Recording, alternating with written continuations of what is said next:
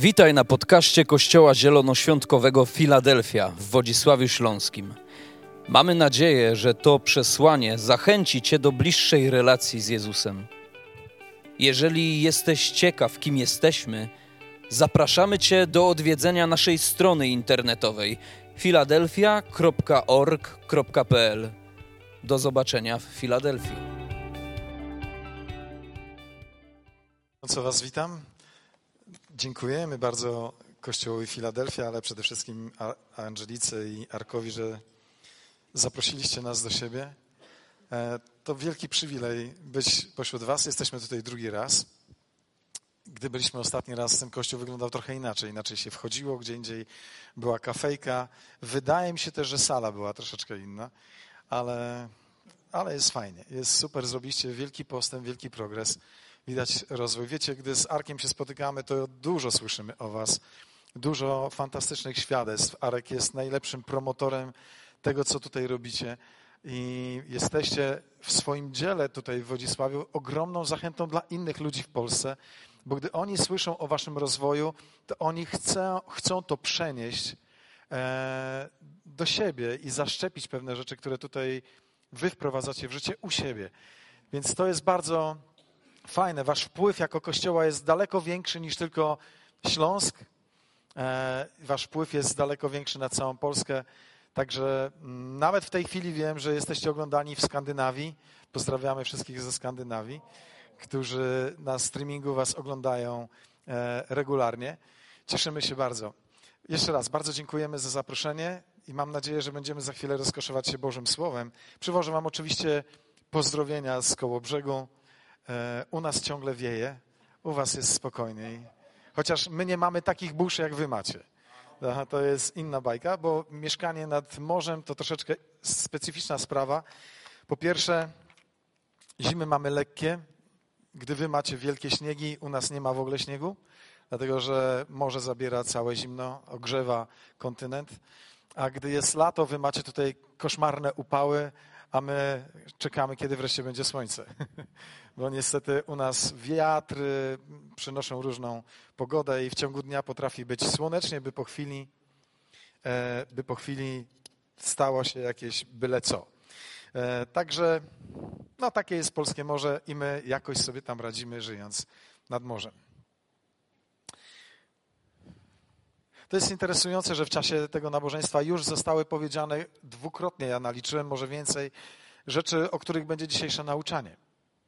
Jesteście gotowi, żeby posłuchać Bożego Słowa? A nosicie z sobą Biblię jeszcze? Tak? Wiecie, ja w zborze u siebie zadekretowałem, że będziemy wyświetlać tylko referencję biblijną, czyli księgę, rozdział i werset, ale bez treści. Po co? Po to, żeby ludzie żeby ludzie nosili z sobą Biblię, czy to w formie drukowanej, czy cyfrowej. E, no tak chciałbym, żeby nie, nie zanikł ten zwyczaj. Więc zanim będziemy czytać Boże Słowo, pomódlmy się przez moment jeszcze, dobrze? Dziękuję Ci, Duchu Święty, że tu jesteś. Dziękuję, że jesteś w nas. Dziękuję, że mogę być pewien, iż już tutaj działasz. Dziękuję, że mogę być pewien, że do nas mówisz. Dlatego teraz to, czego potrzebujemy, to pomoc w zrozumieniu Twojego słowa, pomoc, aby to słowo zakorzeniło się głęboko, głęboko w naszych sercach i umysłach. I ja modlę się o to, aby ziarno tego słowa wydało wielokrotny plon dla Twoją chwałę w naszym życiu. Niech imię Jezusa będzie uwielbione. Amen. Amen. Chciałbym, byśmy oparli dzisiejsze nasze nauczanie o dwa teksty biblijne. Pierwszy z pierwszej księgi, e, z pierwszego e, listu do Koryntian. Tak, to jest pierwsza księga napisana do Koryntian. 3:9 i z pierwszego listu do Tesaloniczan. Pozwólcie, że tutaj wyświetla się tekst e, tylko dziewiątego wersetu. Dobra, to przeczytamy tylko dziewiąty werset. Ja będę czytał z tłumaczenia Stare Nowe Przymierze, tak zwane tłumaczenie Zaręby, więc jeśli masz inne tłumaczenie, e, ja tutaj powiem, jak jest w oryginale napisane po grecku, ale to za chwileczkę. Czytajmy najpierw tekst Pierwszy list do Koryntian, trzeci rozdział, dziewiąty werset. My, jako należący do Boga, jesteśmy współpracownikami, a wy rolą Bożą. W języku greckim brzmi to: Jesteśmy bowiem współpracownikami kogo, czego? Boga. To jest bardzo ważne. Tutaj ten tekst, te tłumaczenie, które przeczytałem, nie oddaje tego, e, tej zależności dopełniacza, komu, czemu służymy, Bogu służymy, kogo, dla kogo jesteśmy współpracownikami, dla Boga. Więc tutaj macie podobnie napisane, tam jest dokładnie, jesteśmy bowiem współpracownikami kogo? Boga. I teraz pierwszy list do Tesaloniczan 3:2 mówi o. Mhm. Jasne. Tak, tak, tutaj coś ciągle się. Świetnie. E, w pierwszym do Tesaloniczan 3:2 jest napisane, może od pierwszego wersetu. Dlatego nie mogąc tego dłużej znieść, uznaliśmy za słuszne osobiście pozostać w Atenach, a wyprawić do Was Tymoteusza, naszego brata i Bożego współpracownika w dziele głoszenia dobrej nowiny, dokładnie, i współpracownika Boga w dobrej nowinie Chrystusa. To są dwa teksty, które mają część wspólną.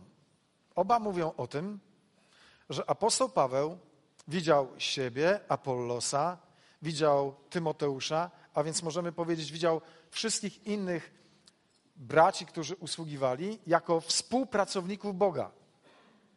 Dzisiejsze nauczanie zatytułowałem Boży współpracownicy i chciałbym powiedzieć najpierw o tym, czym jest współpraca z Bogiem, a potem, czyli położyć pewnego rodzaju fundament e, zrozumienia, wiedzy pod to pojęcie, a następnie pokazać Wam, jak to działa praktycznie. Dlatego, że tak naprawdę ja kiedyś byłem bardzo antyteologiczny, ale zrozumiałem, że prawidłowa teologia to jest taka teologia, którą możemy zastosować w życiu i zrobić z tego użytek na chwałę Boga. Bo teologia to jest mówienie o Bogu. Nie ma sensu mówić o Bogu, jeśli nie potrafimy tego zastosować w życiu. Amen? Dlatego, gdy czytamy Biblię, gdy rozważamy, nawet gdy mówisz komuś o Bogu, to już jesteś teologiem, bo mówisz o nim. Ale teraz pytanie brzmi, czy jak mówisz, to potrafisz to zastosować? Czy ludzie, którzy słyszą od ciebie o Jezusie, mogą widzieć to w Twoim życiu w takim praktycznym zastosowaniu? Dlatego to nasz, moje nauczanie jest podzielone na dwie części. Najpierw ta, ten, ta część teoretyczna, a potem powiemy sobie, jak działa współpraca z Bogiem. I teraz w tych dwóch tekstach, które przeczytaliśmy przed chwilą, użyty jest ten rzeczownik współpracownik i tak naprawdę jest tutaj w języku greckim użyty rzeczownik e, synergos, czyli osoba, która e, współdziała z kimś, która pomaga w wykonaniu jakiegoś dzieła, która współuczestniczy w wykonywaniu jakiegoś, osiągnięciu jakiegoś celu. I synergos to jest takie słowo, które jest blisko znaczne z być może znanym wam słowem synergia. Synergia to jest inaczej współdziałanie dwóch lub więcej podmiotów albo czynników w wykonywaniu określonej czynności, jakiegoś dzieła. I jest bardzo interesujące, że synergia jest skuteczniejsza niż suma oddzielnych działań tych podmiotów. Żeby to wytłumaczyć, przyszedł mi dzisiaj do głowy taki pomysł, taki przykład. Przepraszam, jeżeli będzie zbyt infantylny albo e, niedoskonały. Mamy, komuś zepsuł się samochód i mamy dwóch ludzi. Za 500 metrów jest warsztat samochodowy. Trzeba więc przepchnąć ten samochód do warsztatu. Kto był w takiej sytuacji, że mu się zepsuł samochód i potrzebował warsztatu? Aha, już jest parę rąk. No więc, synergia to jest to, że dwóch gości łapie samochód w okolicach bagażnika i go pcha. W tym samym czasie, w tym samym celu. To jest synergia. Natomiast oddzielne działanie polega na tym, że mówi jeden do drugiego: najpierw ty pchaj. No więc on pcha, a ten drugi czeka. Ten się zmęczył pierwszy, no więc ten drugi odchodzi, ten odchodzi i ten drugi teraz pcha. Robią niby to samo dzieło, ale oddzielnie. Pół biedy, jak jest z górki. Gorzej, jak jest pod górkę. Więc ten pojedynczy gość pod górkę musi się sprężyć. Musi się zaprzeć. I praca oddzielnie tych dwóch mężczyzn, czy suma ich wysiłku, może w efekcie przyniesie doczołganie tego, dopchnięcie tego samochodu do warsztatu, ale praca jest bardzo ciężka do wykonania, wręcz bym powiedział czasami pod górkę niewykonalna, bo samochód ciąży w drugą stronę. I to jest działanie dwóch podmiotów oddzielne i gdy je połączymy razem, to ktoś może powiedzieć, no wychodzi na to samo. Nie. Czas, zmęczenie, a czasami nieosiągnięcie celu jest całkiem inne niż działanie dwóch podmiotów wspólnie razem, co nazywamy synergią. I teraz tych dwóch gości razem w tym samym czasie, w tym samym celu pcha ten samochód. Jak wielu z Was wie, że to jest lżej? Że osiągniemy cel szybciej, że jesteśmy skuteczniejsi. I to tkwi w znaczeniu pojęcia synergos. Człowiek, który współpracuje w Bogu z Bogiem w tej samej chwili, by osiągnąć ten sam cel i osiągnąć go skuteczniej, niż gdyby działał w pojedynkę o własnych siłach. Jest jeszcze drugie słowo, dosyć podobne. Moglibyśmy tutaj coś wyświetlić? Mamy jakiś tutaj, tak? Koinonos. On pochodzi, ten wyraz jest najczęściej tłumaczony w naszych Bibliach jako wspólnik. Wspólnik, uczestnik, współuczestnik pewnych zdarzeń. E, jest takie greckie słowo, być może słyszeliście, koinonia. Ono jest bardzo znane, była nawet taka grupa chrześcijańska, koinonia, i, i, bardzo fajnie zresztą grali e, kiedyś. To jest osoba, która ma udział w tych samych doświadczeniach, doznaniach i błogosławieństwach. Czyli koinonos to jest ktoś, kto ma udział w zyskach danego przedsięwzięcia lub w stratach. On ma po prostu współudział w tym. Koinonia to jest bardzo ważne słowo w Biblii, często tłumaczone jako społeczność, wspólnota, ale dokładnie tam jest współudział, współodczuwanie, e, współuczestnictwo z Duchem Świętym najczęściej, o czym za chwilę będzie jeszcze więcej. Dlaczego do Was o tym mówię? Pomyślmy przez moment o naszym Bogu. Nasz Bóg jest samowystarczalny, wszechmocny, nie potrzebuje pomocników, nie potrzebuje ani wsparcia, ani pomocy. Jest absolutny. On nie potrzebuje Ciebie do tego, żeby zbawić świat. On już zbawił świat, tylko nie wszyscy chcą z tego skorzystać i gdyby chciał, to by natychmiast przekonał wszystkich ludzi, żeby uwierzyli w Jezusa. On już w tej chwili może uzdrowić każdą Twoją chorobę. On nie potrzebuje mnie, pastora Arka czy Benny. On nie potrzebuje. On jest absolutny i samowystarczalny. On wie wszystko, on może wszystko. I niesamowite jest to, że ten potężny, niesamowity, absolutnie niezrozumiały tak do końca dla naszych umysłów Bóg spośród zwykłych ludzi powołuje sobie współpracowników. Każdy z nas był zwykłym człowiekiem, zwykłym zjadaczem chleba, który borykał się z takimi samymi problemami jak ludzie dookoła niego, i nagle w naszym życiu pojawiła się dobra nowina, pojawiło się działanie Ducha Świętego i staliśmy się Bożymi dziećmi, o czym za chwilę powiem więcej, i zostaliśmy powołani, aby być współpracownikami Boga. I to jest niebywałe. Przecież ja Bogu jestem do niczego niepotrzebny. Gdyby on chciał wam wyłożyć, co to znaczy być jego współpracownikiem, on by to zrobił dużo lepiej niż ja. Ja się staram wam to wytłumaczyć, a on by się w ogóle nie starał i wszystko byście zrozumieli. A jednak powołuje zwykłych ludzi do tego, żeby współdziałali razem z nim, żeby stali się współuczestnikami jego dzieł, żeby współtworzyli jego dzieła tutaj na ziemi. To jest naprawdę coś wyjątkowego. I to twierdzenie jest szczególnie trudne do przyjęcia dla ludzi, którzy mają o sobie bardzo niskie mniemanie. Cóż ja mogę? Jestem szara myszka.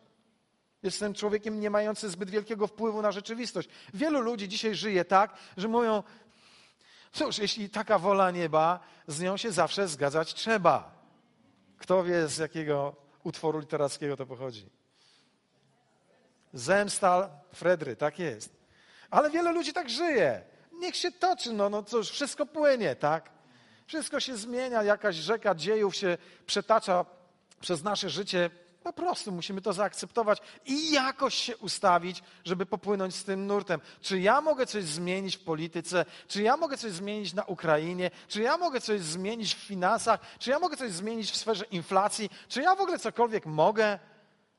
No powiedzmy sobie szczerze, każdy z nas czeka na ogłoszenie decyzji Rady Polityki Pieniężnej, czy idą stopy w górę, czy nie. I wszystko, co nam pozostaje, to powiedzieć, no w mordę znowu podnieśli. No. I wielu ludzi tak żyje.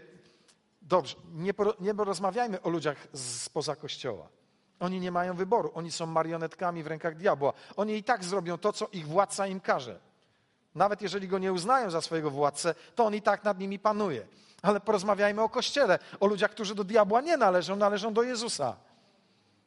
Dlaczego ludzie należący do Jezusa uważają, że nie mają nic do zrobienia na ziemi? Nie mogą wpłynąć na to, na tamto czy na coś innego. Dlaczego tak jest? Dlatego, że nas nauczono, zakodowano nam w głowach, że wielki wszechmocny Bóg jest tak odległy, tak potężny, tak niedostępny, że my, cóż my, w prochu jestem, w proch się obrócę, co ja mogę? A jednak apostoł Paweł stwierdza tutaj dwukrotnie, ale zapewniam was, że synergos pojawia się w Biblii o wiele częściej, stwierdza bez skrupułów, jednoznacznie, zdecydowanie, jesteśmy współpracownikami Boga. My z Bogiem współpracujemy. Czyli między mną a Bogiem, mówi Paweł, jest pewna więź, pewna relacja, pewna społeczność, w której ja zaczynam go rozumieć i on mnie używa. Jestem tu na ziemi, bo mam jakiś cel, jakieś przeznaczenie. Ja mogę coś zrobić, ja mogę na coś wpłynąć. To jest niesamowite. I on w ogóle się nie czai. On pisze to o sobie, pisze to o innych. On tak definiuje, definiował ludzi, którzy z nim współpracowali. Pomyśl o sobie. Pomyślisz, ale ja nie jestem apostoł Paweł. Przestań. Nawet tak nie mów. Piotr napisał do tych swój drugi list, którzy osiągnęli wiarę równie wartościową jak nasza. Masz taką samą wiarę jak Paweł, jak Piotr i inni. Dlatego, że wiara nie jest kwestią rozwoju jak mięsień, Wiara w tobie już jest dana, ty już otrzymałeś miarę wiary. Nie będę nauczał teraz na temat otrzymywania wiary i tak dalej, to jest temat na oddzielne kazanie, ale chciałbym przeciwstawić się w pewnym sensie, nie zgodzić się z opinią, że w Królestwie Bożym są ci wyżsi, lepsi i tak dalej, i ci niżsi, słabsi i nieważni. Ci, którzy są tu na scenie, o, o, o no to są gwiazdy powiedzielibyśmy dzisiaj. A ja, ja siedzę w krzesełku. No co, ja, co ja... Nieprawda i kropka. Nieprawda. Bóg miał taki zamysł, że gdy stwarzał świat, stworzył ten świat dla człowieka. I tą Bożą współpracę z człowiekiem widzimy od samego początku. Gdy Bóg stworzył Adama, czytamy w Księdze Rodzaju 1,28, czyli pierwszej księdze Mojżeszowej. Potem pobłogosławił im Bóg i tak do nich powiedział, do Adama i Ewy. Rozradzajcie się i rozmnażajcie, napełniajcie ziemię i podporządkowujcie ją sobie. Panujcie nad rybami w morzach, nad tym, co lata pod niebem oraz nad wszelkim zwierzęciem, które pełza po ziemi. Inne tłumaczenie, które porusza się po ziemi. Adam miał podporządkować sobie ziemię. Adam nie był postawiony i teraz wszystko płynie. Wszystko przetacza się, a on nie ma na to żadnego wpływu. Bóg stworzył Adama i powiedział: Panuj, podporządkowuj sobie, nazywaj, zarządzaj, bądź zarządcą ziemi. To, co dzieje się na ziemi, zależy od ciebie. Oczywiście Adam był Boży. Adam miał myśli Boże. Adam miał doskonałą relację z Bogiem, ponieważ chodził w Jego chwale. Spotykał się z Bogiem nieustannie, miał z Nim stałe łącze, tak to byśmy nazwali. Więc wszystko, co robił, było zgodne z wolą Bożą. Podobało się Bogu. Gdy nazwał słonia słoniem, a nie nosorożcem, podobało się to Bogu. I to było niesamowite. On chodził, on zarządzał, on współpracował z Bogiem, ponieważ był w Jego chwale. To jest bardzo ważne. Był w Jego chwale, był ubrany w chwałę Bożą. No, ale grzech wszystko pokręcił, pokrzywił i skończyło się zarządzanie ziemią. Dlaczego? Dlatego, że szatan w podstępny sposób odebrał człowiekowi zarządzanie, panowanie, podporządkowywanie. Dlaczego? Podporządkował człowieka sobie. Stał się jego zwierzchnikiem z powodu grzechu.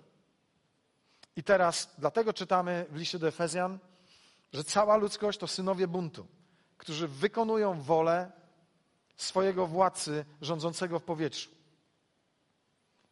Trzeba było to zmienić. Bogu się nie podobał ten porządek. Bóg powiedział: Przepraszam, inaczej to wszystko stworzyłem.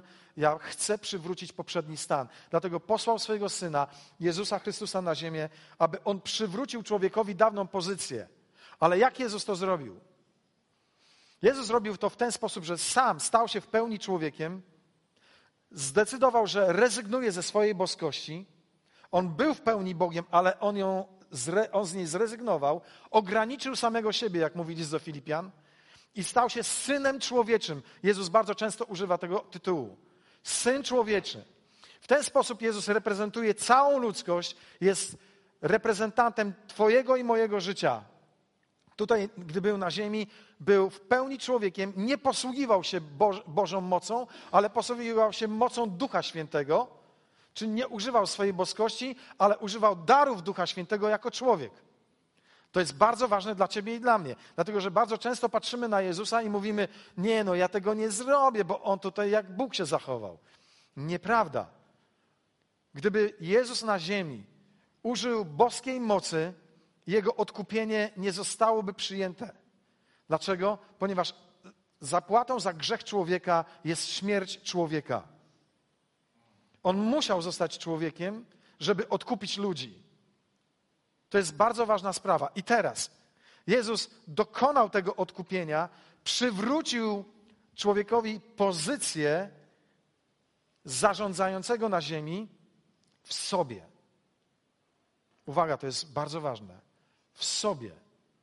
Wszystko, co Jezus robi, dotyczy Jego i nikogo poza Nim oraz tych, którzy będą w Nim. Czujecie? Chrystus mówił o sobie, dokonał odnowienia ziemi w sobie, odkupienia ludzkości w sobie, dokonał wszystkich swoich dzieł w sobie i każdy, kto chce mieć w tym udział, musi być w Nim, a nie poza Nim. Dlatego apostoł Paweł bardzo często używa tego zwrotu w nim, w którym, w Chrystusie, w Panu i tak dalej. To ma ogromne znaczenie. Zaraz zobaczycie, jak bardzo przy zastosowaniu. W związku z powyższym, każda osoba, która uwierzy w Chrystusa i jest w nim, staje się synem Bożym przez wiarę w Jezusa i w jego ręce Pan składa współodpowiedzialność za to, co się dzieje na ziemi. Jeśli jesteś w Chrystusie, otrzymałeś tą współodpowiedzialność. Odwróć się do kogoś, kto siedzi obok ciebie i powiedz: Otrzymałeś współodpowiedzialność. Tak, tak, ty siostro, ty bracie, dokładnie tak. Ktoś może powiedzieć, ale co mnie obchodzi moja sąsiadka? Niech sobie żyje jak chce. Albo co mnie obchodzi sąsiad? Niech sobie żyje jak chce. Nie będę się wbijał nie w nie swoje sprawy. To zależy, jak rozumiesz współodpowiedzialność. Ale powiem tak szczerze, powinieneś się wbijać. Jak? Zaraz usłyszysz. Mamy więc już pojęcie, co to jest współpraca z Bogiem. Wiemy, że to jest Boży plan, abyśmy byli współpracownikami Boga, i wiemy, że dziś człowiek otrzymał na nowo współodpowiedzialność za świat w Chrystusie Jezusie. Pamiętajcie, Bóg respektuje tylko i wyłącznie Jezusa i to, co w nim. Wszystko, co jest poza Jezusem, nie ma racji bytu. Jest już osądzone i idzie na sąd. Jak działa współpraca z Bogiem? Teraz odpowiemy sobie na to w bardzo praktyczny sposób. Pierwsza i najważniejsza rzecz, chciałbym, żebyście zobaczyli bardzo ważny fakt. W Chrystusie Jezusie, mamy następny slajd, w Chrystusie Jezusie Bóg dokonał już wszystkiego.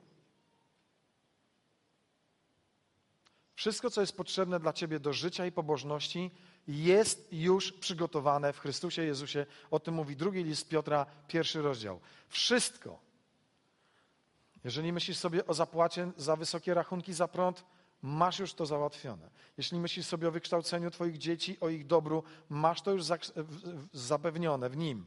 Jeśli myślisz o jakiejkolwiek swojej potrzebie, w Chrystusie Jezusie Bóg Ojciec już to zapewnił. Jeśli myślisz o swoim duchowym rozwoju, tam jest już to zapewnione. Dlatego teraz my potrzebujemy poznać i zrozumieć to, co Chrystus już dla nas zrobił. Za mało myślimy, Panie, cóż Ty dokonałeś? Panie, jakie są meandry, jakie, jest, jakie są głębokości Twojego dzieła? A za dużo myślimy, a ja, a ja, a ja. Daj sobie spokój z sobą, skoncentruj się na Jezusie. A wtedy odkryjesz swoją prawdziwą tożsamość. Więc najpierw musimy zobaczyć i zrozumieć, że Chrystus już dla nas zrobił wszystko, aby Twoje życie było szczęśliwe, spełnione, pełne satysfakcji. On już to wszystko dokonał. W niebie jest już błogosławieństwo, które w nim jest dane nam. Pierwszy, przepraszam, pierwszy rozdział listu do Efezjan, trzeci werset mówi: Bogu niech będą dzięki, Bogu Ojcu niech będą dzięki, który nas ubłogosławił w Chrystusie wszelkim duchowym błogosławieństwem niebios. Czyli w nim jest wszelkie błogosławieństwo dla ciebie. Powiedzmy razem, wszelkie. Wow, to jest worek bez dna. To jest potęga. To jest tak, jakbyś się podłączył do mega wielkiej elektrowni atomowej, której na Ziemi jeszcze nikt nie stworzył. Jakbyś podłączył się do zasobów, do potencjałów, które są niewyobrażalne po prostu.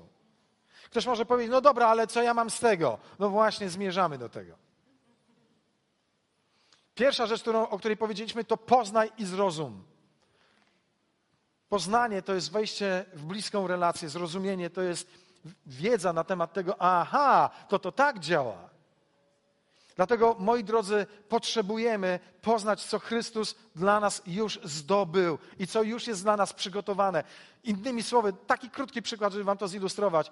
Wielu ludzi mówi: Panie, ja nie mam Twojej miłości, proszę, daj mi więcej miłości. Na co Jezus mówi: Ale hela, poczekaj, poczekaj. Przeczytaj, co jest napisane Rzymian 5:5. A Bóg rozlał miłość swoją w sercach naszych przez Ducha Świętego.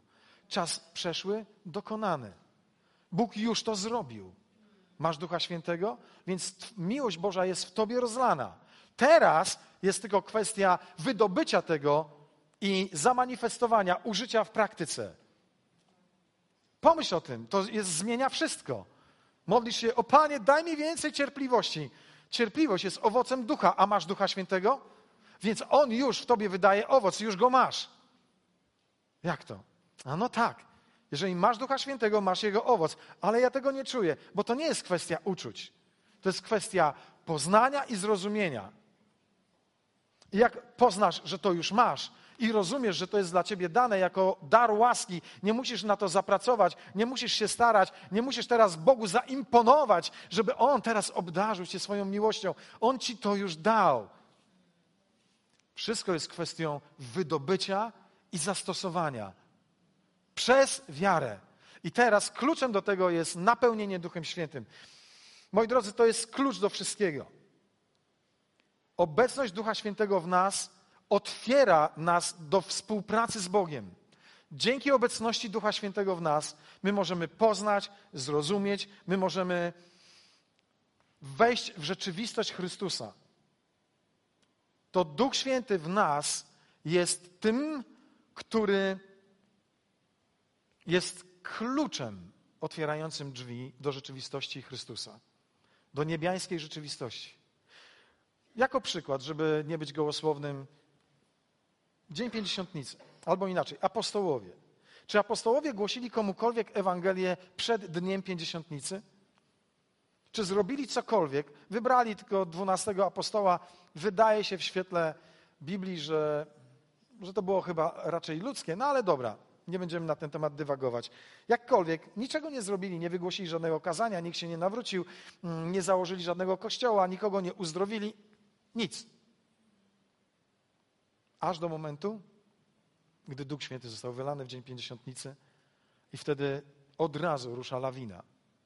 Zobaczcie, oni sięgnęli, oni użyli swojego dziedzictwa dopiero wtedy, gdy zostali napełnieni duchem.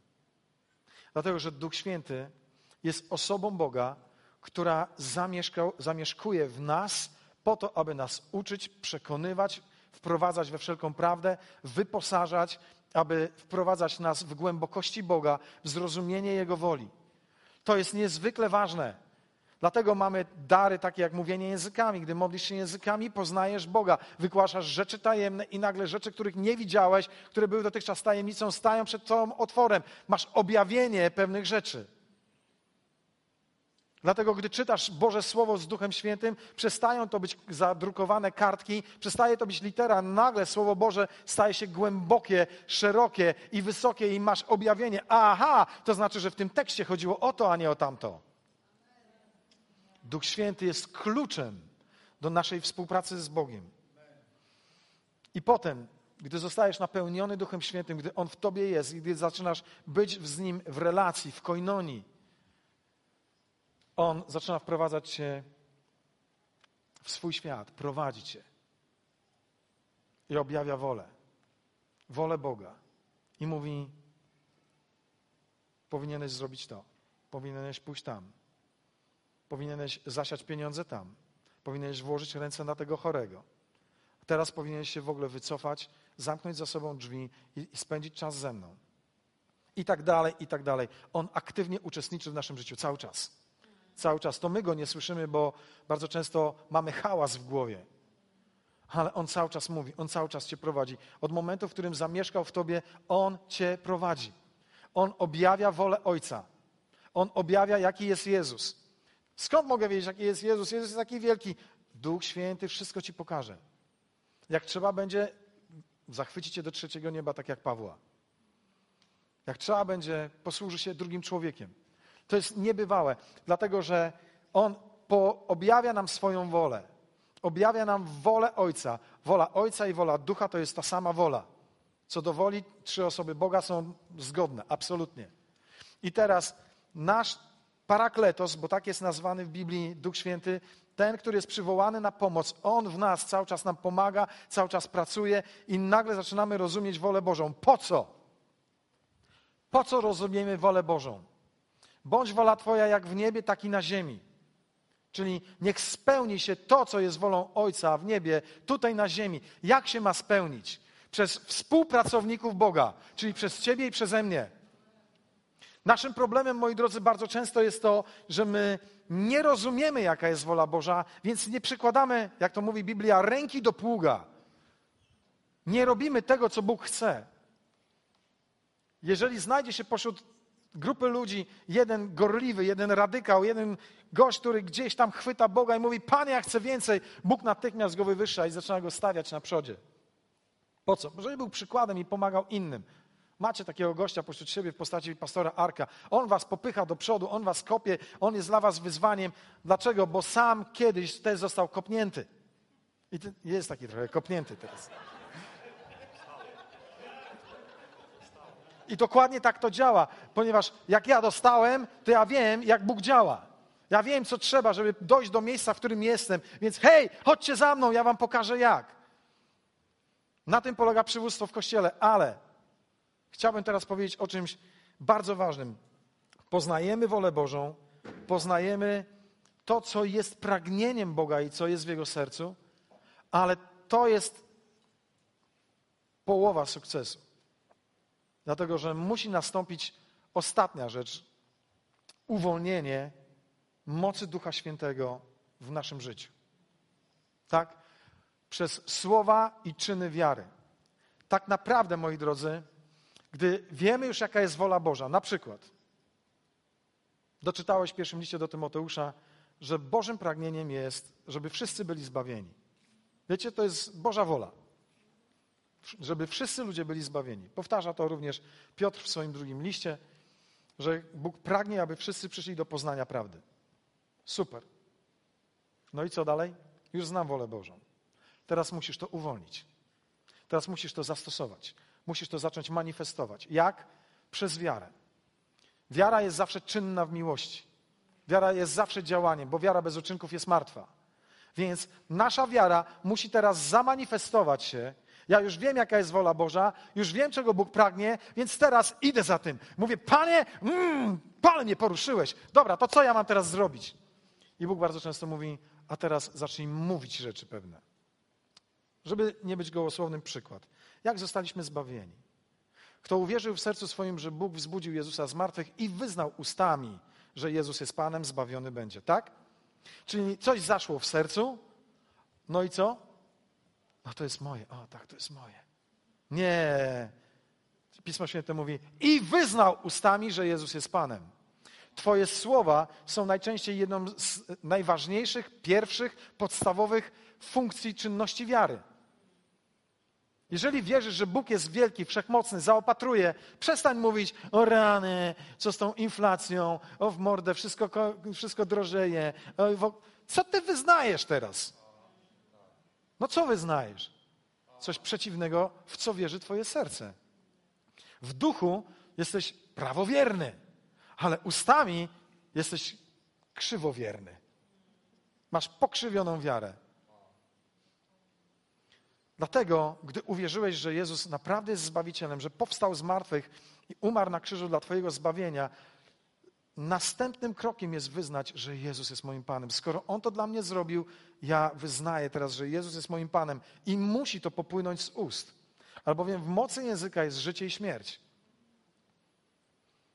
Cokolwiek poznajemy, że jest wolą Bożą dla nas, cokolwiek Duch Święty nam objawia, Duch Święty chce, aby teraz nastąpiło uwolnienie przez wiarę tego, co jest już przygotowane w niebie przez Chrystusa. Dlatego, że wszystko, co jest Bożą wolą, jest już w duchowej rzeczywistości w niebie gotowe. Zbawienie ludzi w Wodzisławiu jest już przygotowane. Ono czeka, to jest oferta. I teraz my, którzy jesteśmy współpracownikami Boga tu na ziemi, gdy uwierzymy w to, mamy to uwolnić i zamanifestować tutaj na ziemi. Jak? Przez mówienie i robienie pewnych rzeczy przez wiarę. Więc nie mów, a tamten ziutek to się nie chce nawrócić, bo to takie twarde serce, że ja cię. Nie, on już pewnie do piekła. Nie, to nie jest właściwe wyznanie. Skąd wiesz, co Bóg może z ziutkiem zrobić? Bóg może naprawdę potrząsnąć ziutkiem. Zacznij mówić, ja uwalniam życie do tego człowieka. Ponieważ Bożym planem dla niego jest życie wieczne, bycie zbawionym. Coś wam powiem z naszej praktyki kościelnej. Jest wojna na Ukrainie.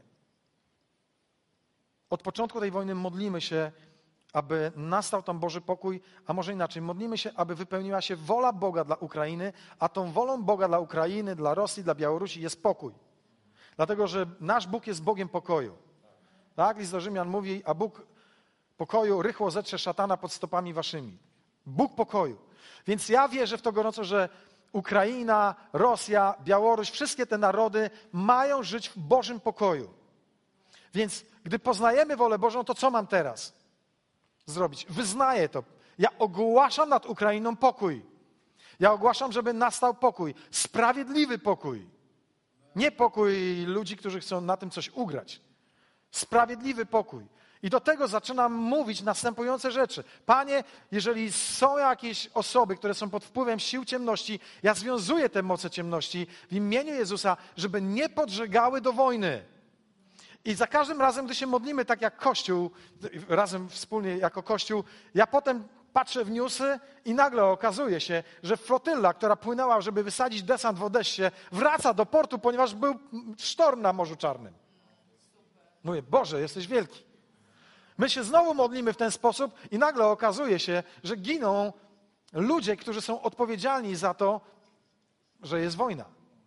Ja często się modlę w ten sposób. Mówię, Panie, pozwól temu politykowi albo tamtemu człowiekowi zrozumieć Twoją prawdę, a jeśli będzie oporny, po prostu usuń go według swojej woli, postaw jego miejsce kogoś, kto będzie wypełniał Twoją wolę. Nie, nie mam na myśli śmierci tych ludzi. Kiedyś tak się pomodliłem i upadł rząd Leszka Millera.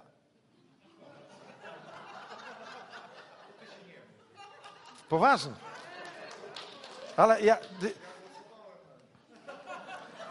No cóż, szkoda. Ja już kilka razy to doświadczyłem.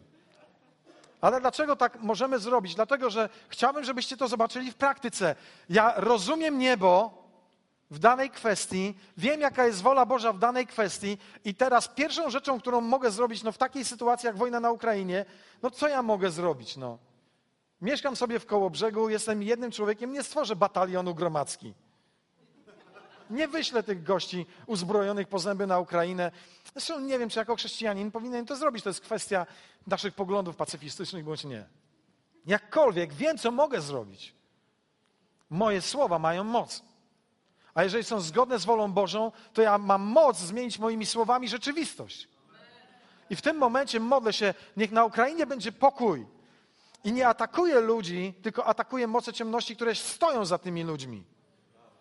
Dlatego, że musimy zdać sobie sprawę, że Królestwo Ciemności po prostu tymi ludźmi manipuluje, więc trzeba uderzyć w moce ciemności, które stoją za tymi ludźmi i nimi manipulują.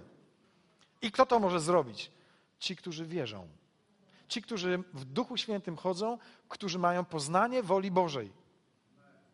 Jeżeli rozumiesz, jaka jest wola Boża, masz prawo stanąć w autorytecie Jezusa Chrystusa i powiedzieć: Przepraszam, ale ja teraz żądam i nakazuję, aby stało się to czy tamto. Pewnego dnia chcieliśmy mieć grilla jako zbór. Prognozy pogody były takie, że zapomnij o ładnej pogodzie. Zaczęliśmy się modlić. Mówić do pogody, że ma być słońce. I wyszło słońce. Wieczorem przyszedłem do domu, włączyłem TVN, prognoza pogody. A oni mówią, stało się dzisiaj coś niesamowitego. Nasze prognozy mówiły, że na południu będzie słońce, a na północy będzie deszcz. I wiecie Państwo, stało się odwrotnie. Wszystko się zamieniło. U was padało, u nas było słońce. Dokładnie. Tak, ja wiem. Ja wiem, że to, co teraz mówię, wydaje się wam bajką. Ale przepraszam, a, a to ja teraz do tych, co nie wierzą. A co Jezus zrobił w Łodzi? Spał, wstał, powiedział ucisz się i dalej chciał się położyć. Dlaczego? Dlatego, że Jezus operował doskonałą wiarą, w doskonałej wierze. Operował darami ducha, operował autorytetem. Słuchajcie, to nas stawia w miejscu potężnych możliwości. Niebo jest już pełne błogosławieństwa, w którym masz wszystko, masz dostęp do niespotykanego potencjału nieba i przez społeczność Ducha Świętego możesz teraz na ziemi w Jego mocy zmieniać rzeczywistość. Moja Agnieszka jest świadkiem. Kiedyś mieliśmy trójki modlitewne.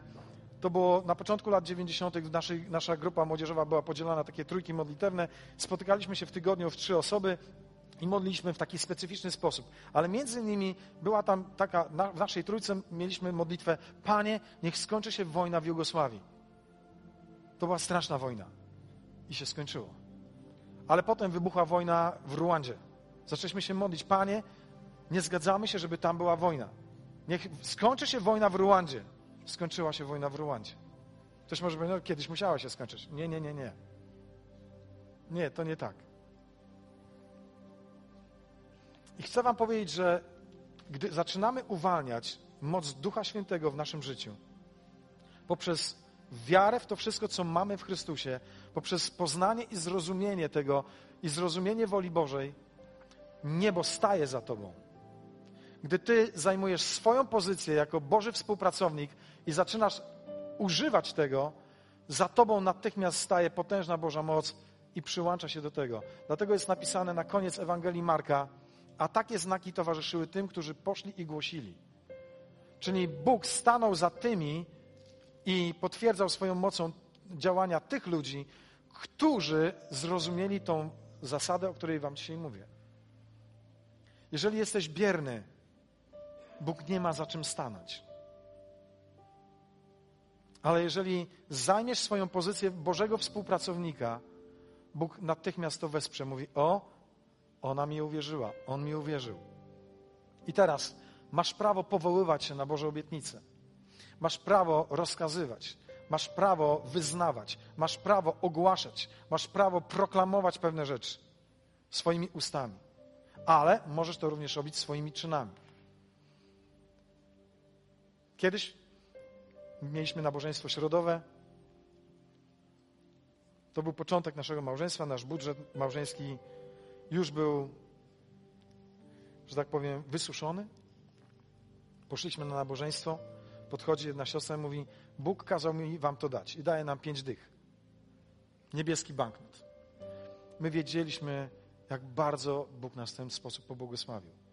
Ale ona powiedziała: Ja wiedziałam, że muszę to zrobić.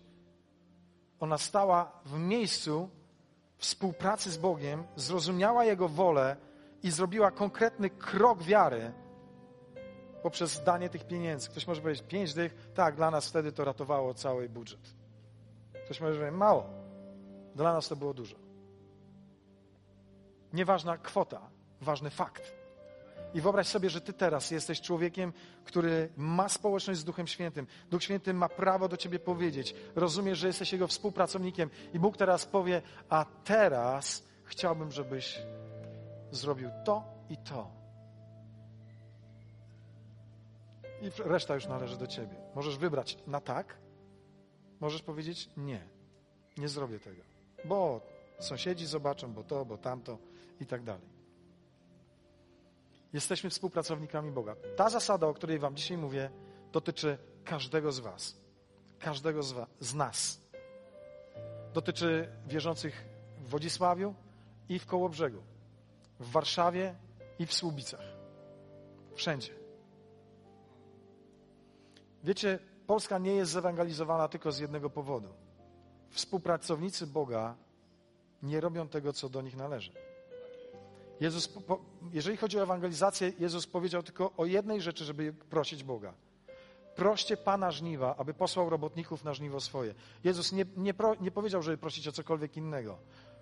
Ale o o co to jest prośba? Żeby wreszcie znaleźli się ludzie, którzy staną w wyznaczonym dla nich miejscu i zaczną robić to, co jest Bożym planem dla ich życia, ich przeznaczeniem. Nasze lenistwo, zajmowanie się różnymi innymi rzeczami, niestety odciąga nas od współpracy z Bogiem. Dzisiaj przeczytałem bardzo ciekawą rzecz. Andrew Womack napisał: My, którzy jesteśmy świątynią Ducha Świętego, bardzo często nie wykonujemy woli Bożej tylko dlatego, że zajmujemy się sprawami bytu na ziemi. A więc zobaczcie, diabeł robi bardzo dużo rzeczy, żebyś był zafrapowany tym, za co zapłacisz za gaz, czy starczy ci na ratę kredytu, czy to, czy tamto, czy siamto. On robi mnóstwo rzeczy, żeby zaangażować Twoją duszę w te wszystkie problemy. I jedynym, jedyną rzeczą, która się pojawia wtedy w Twoim sercu, to strach, troska, brzemię. Natomiast, jeżeli jesteś świątynią ducha, to znaczy, że Duch Święty w Tobie mieszka. I jeżeli dobrze jesteś poddany Jemu, to szybko usłyszysz: Mój pokój zostawiam Wam. Pokój to jest greckie słowo eirene, irenka, tak? Eirene. A co to jest pokój w tym znaczeniu? To nie tylko, że a, nie mam stresu. Tak, to też. Ale to znaczy, że masz zaspokojone wszystkie potrzeby, jesteś wypełniony, jesteś tak wypełniony, że aż się przelewa, że jesteś uzdrowiony, że masz wszystkie te rzeczy, które są niezbędne do tego, aby odpocząć w Panu. To jest Boży plan. My mamy wejść do odpoczynku szabatniego, którym jest Jezus Chrystus, ponieważ w nim mamy wszystko i poruszać się w tym odpocznieniu tak, aby wykonywać Jego wolę. No a co z moją ratą kredytu? Hej, jestem w przymierzu z Bogiem, który obiecał, a ja się zatroszczę o wszystko. Nie porzucę Cię i Cię nie zostawię. Wow. Gdy Kościół złapie tą zasadę, nic nas nie zatrzyma, żadne bramy. Kościół jest powołany do tego, żeby uwolnić potężną Bożą moc przez słowa i czyny wiary. Słowa i czyny wiary, które są zrodzone z zrozumienia woli Bożej i zrozumienia tego, co mamy w Chrystusie. Każdy z nas jest gigantem Bożym w Chrystusie Jezusie. I teraz uwolni to przez słowa i czyny wiary. I to jest plan dla nas. Hmm. Na koniec ostatni slajd. Czuj się zaszczycony i wyróżniony wybraniem do współdziałania z Bogiem. Pomyśl sobie teraz, wow, Bóg mnie wybrał. Jestem Jego współpracownikiem. Wow, kim ja jestem? A jednak możesz stanąć wobec wyzwań Twojego życia, wobec szatańskich myków, które są przeciwko Tobie zastawione i możesz powiedzieć: Hola, ja należę do Jezusa, jestem Jego współpracownikiem i teraz Jego wola będzie się działa w moim życiu. I teraz będę czynił tylko to, co On chce, ponieważ jestem zaszczycony i wyróżniony wybraniem do współdziałania z Bogiem. Jestem Jego współpracownikiem. Pomyśl tak o sobie teraz, proszę. Zamknij oczy, jeżeli taka jest potrzeba i podziękuj Jezusowi. Jezu, dziękuję Ci, że mnie wybrałeś. Zróbmy to teraz wspólnie razem. Dziękuję, że mnie wybrałeś i zaszczyciłeś i stałem się Twoim współpracownikiem. Dziękuję. Dziękuję.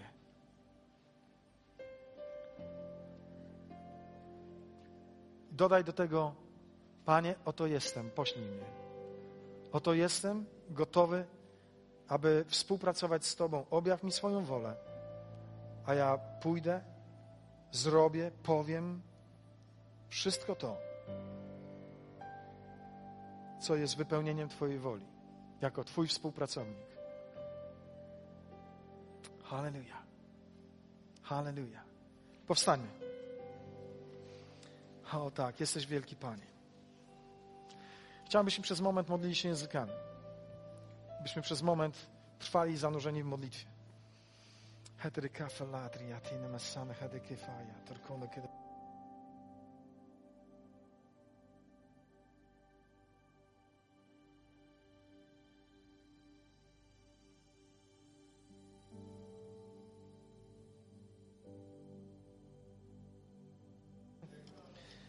Duch Święty pokazuje mi teraz, jest tutaj jakaś kobieta, siostra, osoba narodzona na nowo, napełniona Duchem Świętym, która ma problem z gadaniem, z narzekaniem. Przepraszam, zacytuję Salomona, cieknąca rynna. Duch Święty mówi do ciebie: zmień dźwięk Twoich ust. Twoje usta wydają dźwięk niewiary, dźwięk gorzkości. Ja teraz mówię do Ciebie: zmień dźwięk Twoich ust. Niech wypływa z Twoich ust dźwięk zachęty, dźwięk wsparcia, dźwięk radości, dźwięk wiary. Teraz podejmij decyzję, że opanujesz swój umysł i przestaniesz narzekać. Przestaniesz dręczyć środowisko dookoła ciebie Twoim ciągłym, złym mówieniem. Halleluja. Duchu Święty, błogosławię tę osobę teraz. Błogosławię jej ducha, duszę i ciało i dziękuję, że Ty jej pomagasz. Dziękuję, że jesteś z nią, że jej nie potępiasz, że ją kochasz, ale ta korekta jest tylko na plus dla niej i sprawi, że jej życie i życie jej domu będzie jeszcze lepsze. Dziękuję Ci. Halleluja. Módlmy się dalej.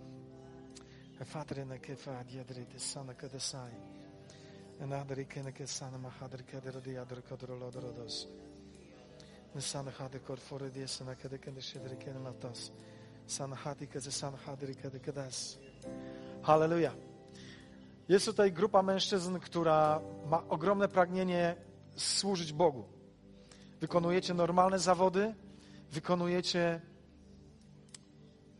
wydawałoby się zwyczajne życie, ale pragniecie służyć Bogu. To jest wspaniałe. Ja to mówię teraz do mężczyzn, do grupy mężczyzn.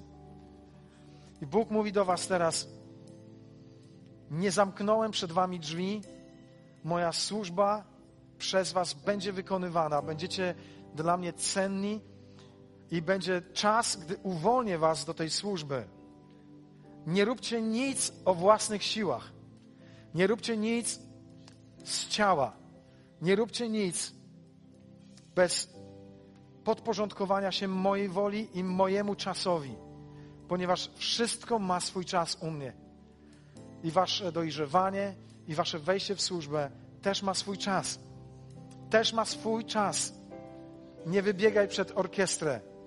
Nie miej złych ambicji.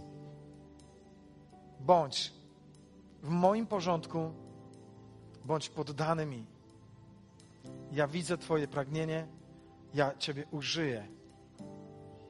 Amen. Amen. Hadrike fate sati atashedna namahai. Nahadi derikene hafadere nekeya. Markati yadrina kesadri keneshidrides. Halleluja. Halleluja. Chciałbym modlić się o każdą osobę, która potrzebuje duchowego wsparcia. Myśl, może jest tutaj taki proces w sercach ludzi, którzy, że, którzy mają problem ze swoją wartością i mówią: Nie, ja, ja, Bóg mnie nigdy nie użyje. Ja zawiodłem go, zawiodłam go. Chciałbym modlić się teraz o każdą taką osobę. E, Zastanawiam się, jak to zrobić technicznie. Może zróbmy tak, że każda osoba, która chce otrzymać zachętę do współpracy z Bogiem, niech wyjdzie tutaj do przodu i jak krótko pomodlę się. Jeżeli Duch Święty będzie chciał, przekażę jakieś słowo wiary, słowo poznania, słowo wiedzy. Bo wierzę w to gorąco, że jesteście współpracownikami Boga. Jesteście fantastycznym kościołem. I Bóg ma tutaj wielu pracowników. Jeżeli chcesz otrzymać od Ducha Świętego zachętę, wyjdź na środek. Będę się modlił o Ciebie i usługiwał darem duchowym, jaki Pan da. W tym czasie będziemy uwielbiać Boga. Zachęcam grupę uwielbiającą, żebyście prowadzili uwielbienie, a my będziemy modlić się i usługiwać każdej osobie, która wyjdzie do przodu. Jak wyjdziecie, to proszę wyjdźcie tak, żebym wiedział, że, to, że chcecie modlitwy, tak, żeby wiedzieć, komu usłużyć.